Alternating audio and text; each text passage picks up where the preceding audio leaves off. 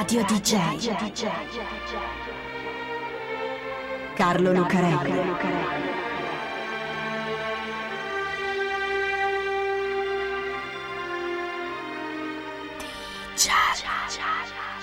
Carlo Lucarelli presenta Di Giallo, il radiodramma di Radio DJ. Salve a tutti, siete su Radio DJ, questo è Di Giallo e io sono Carlo Lucarelli qui assieme a Fabio B per raccontarvi un'altra delle nostre strane, misteriose e incredibili storie. Così incredibili a volte, che anche quando ci hanno fatto un film sopra, prendendone spunto più o meno direttamente, sono stati costretti a semplificare, a tagliare le cose più strane, più inverosimili, perché altrimenti a quel film non ci avrebbe creduto nessuno. Fantasia da sceneggiatore, ma dai, non esageriamo.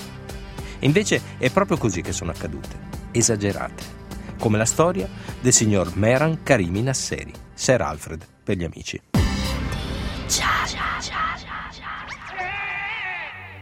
C'è un film di Steven Spielberg che si intitola The Terminal. È un film del 2004 con Tom Hanks, Catherine Zeta-Jones e un bravissimo Stanley Tucci. Un bel film, come quasi tutti quelli di Spielberg. A me Spielberg piace quasi sempre. Come al solito a metà tra spettacolo e impegno politico e sociale. Tom Hanks infatti fa la parte di un tizio che si chiama Viktor Navorsky, che un giorno arriva all'aeroporto JFK di New York dalla Cracozia, un paese inventato dall'ex blocco sovietico molto simile ad altri che effettivamente esistono.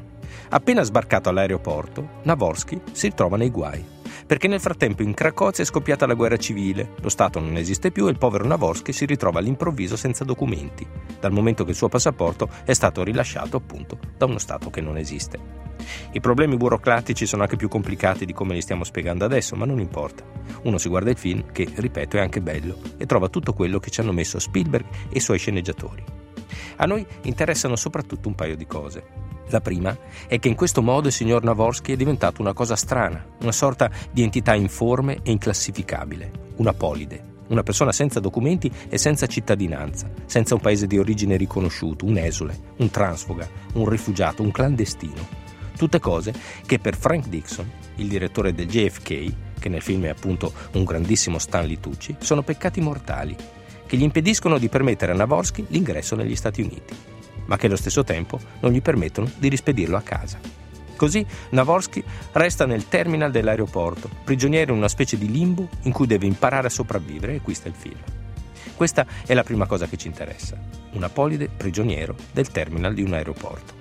Seconda cosa, in quel terminal Viktor Navorsky ci resta nove mesi, durante i quali impara l'inglese, si innamora di una hostess bellissima e fa una serie di amicizie che alla fine lo aiuteranno a coronare il suo sogno, che non dico, perché sono un giallista e neanche sotto tortura racconterei il finale di un film, anche se di un po' di tempo è molto conosciuto come questo.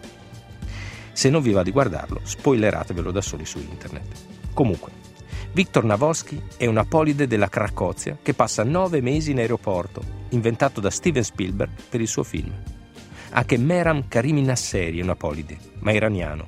Non se l'ha inventato nessuno, perché è realmente esistito, e nel suo aeroporto ci ha vissuto 18 anni. Meram Karimi Nasseri è un sociologo iraniano che vive a Teheran dopo aver studiato in Inghilterra. Suo padre era un impiegato di una compagnia petrolifera anglo-iraniana che aveva sposato un'infermiera scozzese che lavorava anche lei per la compagnia. Per cui agli inizi degli anni 70, quando ha una trentina d'anni, Meran se ne va all'Università di Bradford, nello Yorkshire, a finire gli studi di scienze sociali. La Gran Bretagna è la sua seconda patria, ma la sua prima è sempre l'Iran, per cui dopo tre anni Meran se ne torna a Teheran. Ma c'è un problema. Sarà anche la sua patria, l'Iran, ma quell'Iran quello dello Shah di Persia Reza Palevi non gli piace. È una dittatura che negli ultimi tempi si è fatta sempre più feroce, con i dissidenti che finiscono sempre più spesso nelle mani della Savak, la polizia politica, dove vengono torturati e anche peggio. Mehran è un ribelle, ha litigato anche con la sua famiglia, con la quale ha pessimi rapporti. Ed è facile litigare anche con quell'Iran lì, che con i suoi cittadini è più patrigno che padre. Però non è uno scherzo fare il dissidente nell'Iran dello Shah e Mehran lo scopre presto a sue spese. La Savak lo arresta, lo tiene per un po' dentro e dopo qualche mese lo espelle dal paese. Mehran vorrebbe tornare in Inghilterra, ma ecco che cominciano i problemi. I rapporti internazionali con il Regno di Persia non sono così chiari. Mehran fa fatica ad ottenere l'ingresso in Inghilterra e poi anche lo status di rifugiato politico, anche perché nel frattempo è successo una cosa. In Iran c'è stata la rivoluzione, lo Shah è scappato e dopo un periodo di transizione adesso c'è il regime islamico dell'Ayatollah Khomeini, che è un'altra cosa rispetto all'Iran di prima. Mehran comincia a viaggiare da un paese all'altro, sempre temporaneo, in transito, quasi clandestino, finché finalmente, dopo cinque anni, riesce a farsi riconoscere lo status di rifugiato politico dall'ONU e con quello ad ottenere dei documenti che possano farlo viaggiare legalmente. E qui c'è il primo problema burocratico. Mehran infatti vuole andare in Inghilterra, è il suo chiodo fisso. Così prende un traghetto per attraversare lo stretto della Manica, ma i suoi documenti, quelli di rifugiato, non li ha con sé, li ha lasciati a Bruxelles perché pensa che non gli servano. Perché lui è Sir Alfred Mehran. È confuso il nostro Mehran e ci sta dopo cinque anni di odissea in giro per l'Europa senza un punto di riferimento. Al Museo dell'Olocausto di Berlino c'è una installazione con un pavimento sconnesso su cui è difficile camminare e una serie di colonne storte che ti fanno perdere il senso dell'equilibrio vogliono dimostrare più che simbolicamente gli effetti della perdita dei punti di riferimento quando ti trovi sbalzato via lontano da casa, senza più uno status preciso a cui aggrapparti, come gli ebrei deportati dai nazisti, o anche come il nostro Mehran e quelli come lui. Così quando arriva Folkestone, dall'altra parte della manica, gli inglesi lo prendono e lo rispediscono indietro. E qui secondo problema burocratico. I documenti di rifugiato, Mehran, li ha presso l'alto commissario dei rifugiati dell'ONU a Bruxelles, ma con sé non ha niente e alla frontiera non lo fanno entrare. Scappa in Francia, vaga per il paese per qualche anno, lo arrestano, scappa e resta nascosto per un altro po'. Intanto si è fatto il 1986, quando la polizia lo trova al Terminal 1 dell'aeroporto Charles de Gaulle di Parigi, dove, guarda un po', sta cercando di imbarcarsi più o meno clandestinamente su un volo per l'Inghilterra. E qui è quel terzo guaio burocratico, il più grosso. C'è una parola che si usa in situazioni come queste ed è kafkiano. Fa riferimento ai racconti e romanzi di uno scrittore cecoslovacco dei primi del Novecento, Franz Kafka, in cui un uomo solo si trova di fronte ad una situazione paradossale, assurda, surreale, di solito generata dalle convenzioni della società e dalla schizofrenia del potere come Gregorio Samsa, che una mattina si sveglia trasformato in uno scarafaggio, o come Joseph K, che deve affrontare un processo infinito nel labirinto di un tribunale, o un altro K alle prese con la burocrazia del castello. Bene, anche il nostro Meran si trova in una situazione kafkiana, perché i francesi, che si sono stancati di corrergli dietro, glielo darebbero anche il permesso di risiedere in Francia, a patto che dimostri la sua identità. I documenti Meran ce li ha ha il passaporto da rifugiato politico che gli ha dato l'alto commissariato dell'ONU qualche anno prima. Va bene, allora che mostri quelli. Ma dove sono? Ah già, in Belgio, a Bruxelles, presso l'alto commissariato. E allora che vada a prenderli? Eh no, non è possibile. Senza documenti non si può passare la frontiera. Ma ce li ha i documenti, stanno in Belgio, ma non ci può andare. Allora che li spediscano. Fanno un pacchetto raccomandato, li affidano ad un corriere e glieli portano. Sanno dove trovarlo e si fa anche presto all'aeroporto. Ma no, non si può. Perché? Perché i documenti non si possono spedire, devono essere ritirati di persona. A lui non può farlo, non può uscire dalla Francia. Perché? Perché non ha i documenti che stanno a Bruxelles. Kafkiano, appunto. Così kafkiano tutto questo che neanche Kafka sarebbe riuscito a immaginarlo. E così Mehran Karimi Nasseri resta fermo in aeroporto senza possibilità di entrare in Francia e senza un paese a cui essere rimandato, fermo lì, in un angolo del Terminal 1 attrezzato ad alloggio con scrivania, letto e comodino. Le autorità francesi tollerano la situazione perché non sanno come risolvere il problema. E quell'omino minuto, calvo e con un grosso paio di baffoni, diventa quasi parte dell'arredamento, seduto a leggere libri e giornali o a scrivere un libro di memorie sulla sua vita, a chiacchierare con la gente che passa, mantenuto dagli aiuti dei viaggiatori e dei lavoratori del Charles de Gaulle con cui ha fatto amicizia, come Tom Hanks in The Terminal. Anno dopo anno la fine degli anni 80, l'inizio degli anni 90, ad un certo punto c'è un avvocato specializzato nei diritti umani che si chiama Christian Bourget, che si era dato parecchio da fare per gli ostaggi dell'ambasciata americana detenuti durante la crisi tra l'Iran di Khomeini e gli Stati Uniti di Jimmy Carter, che riesce ad ottenere che i belgi spediscano i documenti, ma a questo punto è Merani che non li vuole più, perché lui non è Merani Karim Nasseri, è Sir Alfred Merani, un cittadino inglese e non vuole rimanere in Francia con i documenti di un apolide rifugiato iraniano, ma vuole tornare in Inghilterra.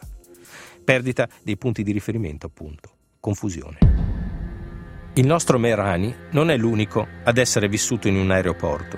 Ce ne sono stati altri, anzi tanti.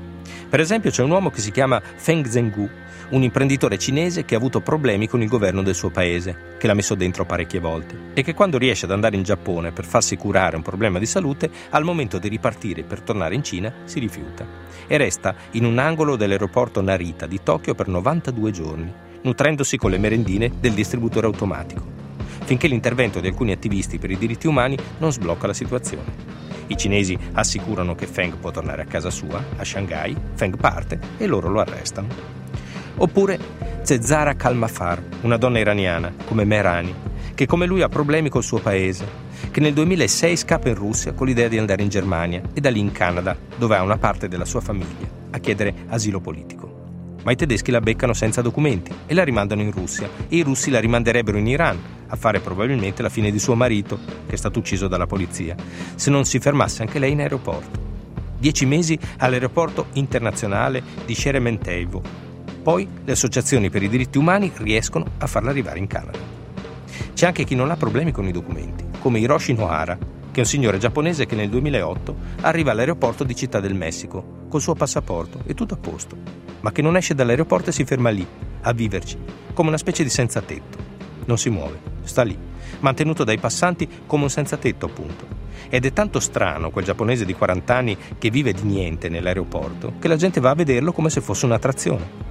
E dopo un po' i negozi vicini cominciano a vestirlo con le loro magliette per farsi pubblicità o a portargli da mangiare con i vassoi del fast food. Ci resta tre mesi, non dice a nessuno perché fa così, poi, altrettanto misteriosamente, arriva una ragazza giapponese e se lo porta via. Ecco, nel suo aeroporto il nostro Mehran vive 18 anni, fino a luglio del 2006, quando si sente male e viene portato in ospedale a Parigi. Le autorità dell'aeroporto ne approfittano per smantellare il suo piccolo appartamento. Mehran viene affidato alla Croce Rossa che lo mette in una casa famiglia vicino all'aeroporto, perché lontano da lì, dopo 18 anni, non ci riesce a stare. E poi, nel 2008, scompare. Si dice che la produzione di The Terminal, cioè Steven Spielberg, abbia pagato dai 250.000 ai 300.000 dollari per avere il diritto di fare un film su una storia simile, visto che le analogie, soprattutto burocratiche, tra la vicenda del nostro Mehran e quella del Victor Navorspik di Spielberg sono parecchie, anche se al ribasso. Pagati a Mehran, sicuramente, che però non è riuscito a goderseli. Dicono che si lamentasse di non poter vedere il film, di cui teneva un poster nel suo appartamentino nel terminal dell'aeroporto. E comunque non ci avrebbe fatto molto con quei soldi. Quando sparisce nel 2008, le voci lo segnalano un po' in giro per Parigi, ma sempre in ricoveri per senza tetto. Perché potrei anche essere famoso, potrei essere un caso da battaglia per i diritti umani, lo spunto per un grande film, anche quasi ricco, perché 300.000 dollari non sono pochi. Ma forse è vero che sbalzato via così da tutti i tuoi punti di riferimento, perso nei labirinti kafkiani della burocrazia internazionale, apolide e clandestino, ecco, Forse un brutto guaio. Comunque. Radio DJ. Carlo Lucarelli. DJ.